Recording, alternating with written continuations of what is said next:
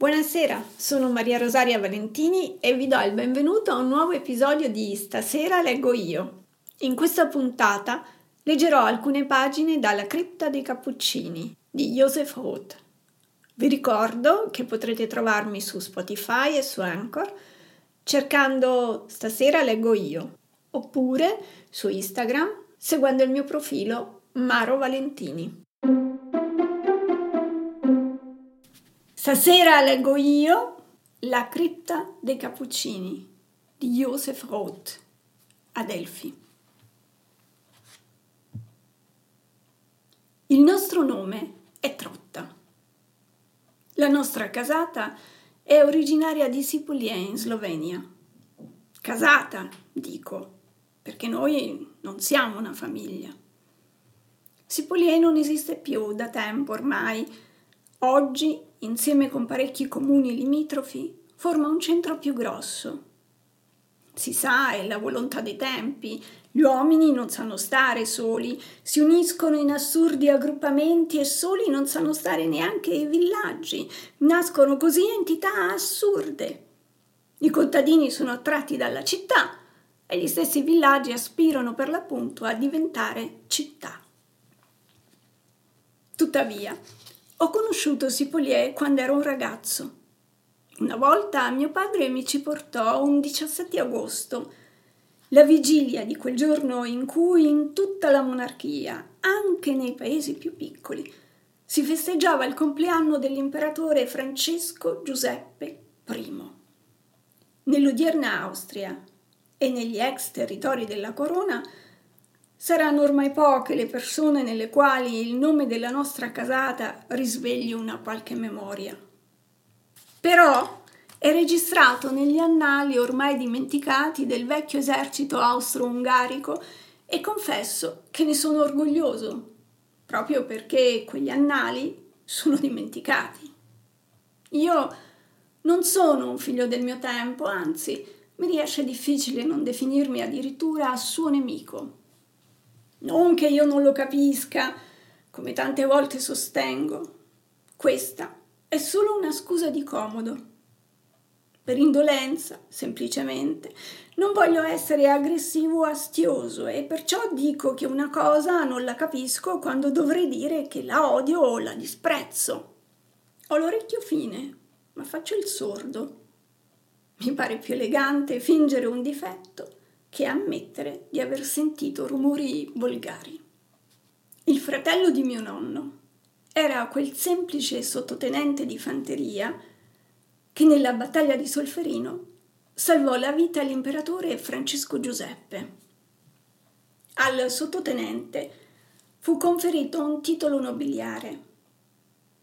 Per lungo tempo, nell'esercito e nei libri di lettura dell'imperial regia monarchia, egli fu chiamato l'eroe di Solferino, finché, come era suo stesso desiderio, calò su di lui l'ombra dell'oblio, dette le dimissioni.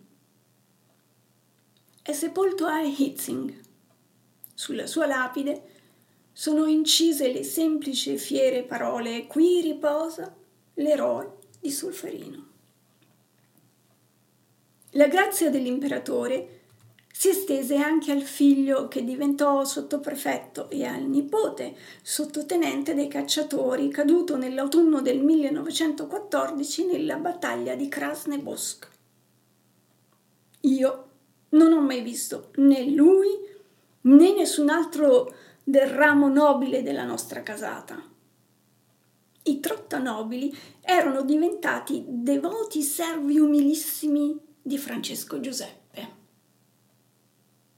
Mio padre, invece, era un ribelle.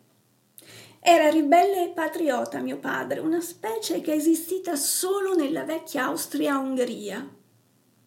Voleva riformare l'impero e salvare gli Asburgo. Aveva inteso troppo bene il senso della monarchia austriaca. Si rese dunque sospetto e dovette fuggire. Andò in gioventù in America. Era chimico di professione. A quell'epoca C'era bisogno di gente come lui nei colorifici in grande sviluppo di New York e Chicago. Finché era stato povero, aveva avuto solo nostalgia dell'acquavite di grano. Ma quando invece si arricchì, cominciò ad avere nostalgia dell'Austria. Ritornò sui suoi passi, si stabilì a Vienna.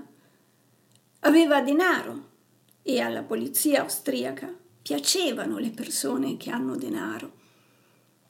Non solo non ebbe fastidi, ma dette addirittura l'avvio a un nuovo partito sloveno e comprò due giornali di Zagabria. Si procurò amicizie influenti nella cerchia più intima dell'arciduca, erede al trono Francesco Ferdinando. Mio padre sognava un regno slavo sotto il dominio degli Asburgo. Sognava una monarchia degli austriaci, degli ungheresi e degli slavi. E a me, che sono suo figlio, sia concesso dire a questo punto che se mio padre fosse vissuto più a lungo, mi immagino che avrebbe potuto forse cambiare il corso della storia. Invece morì, circa un anno e mezzo prima dell'assassinio di Francesco Ferdinando. Io sono il suo unico figlio. Nel testamento mi aveva nominato erede delle sue idee. Non per nulla mi aveva fatto battezzare col nome di Francesco Ferdinando. Allora però io ero giovane e sciocco, per non dire sconsiderato, frivolo in ogni caso.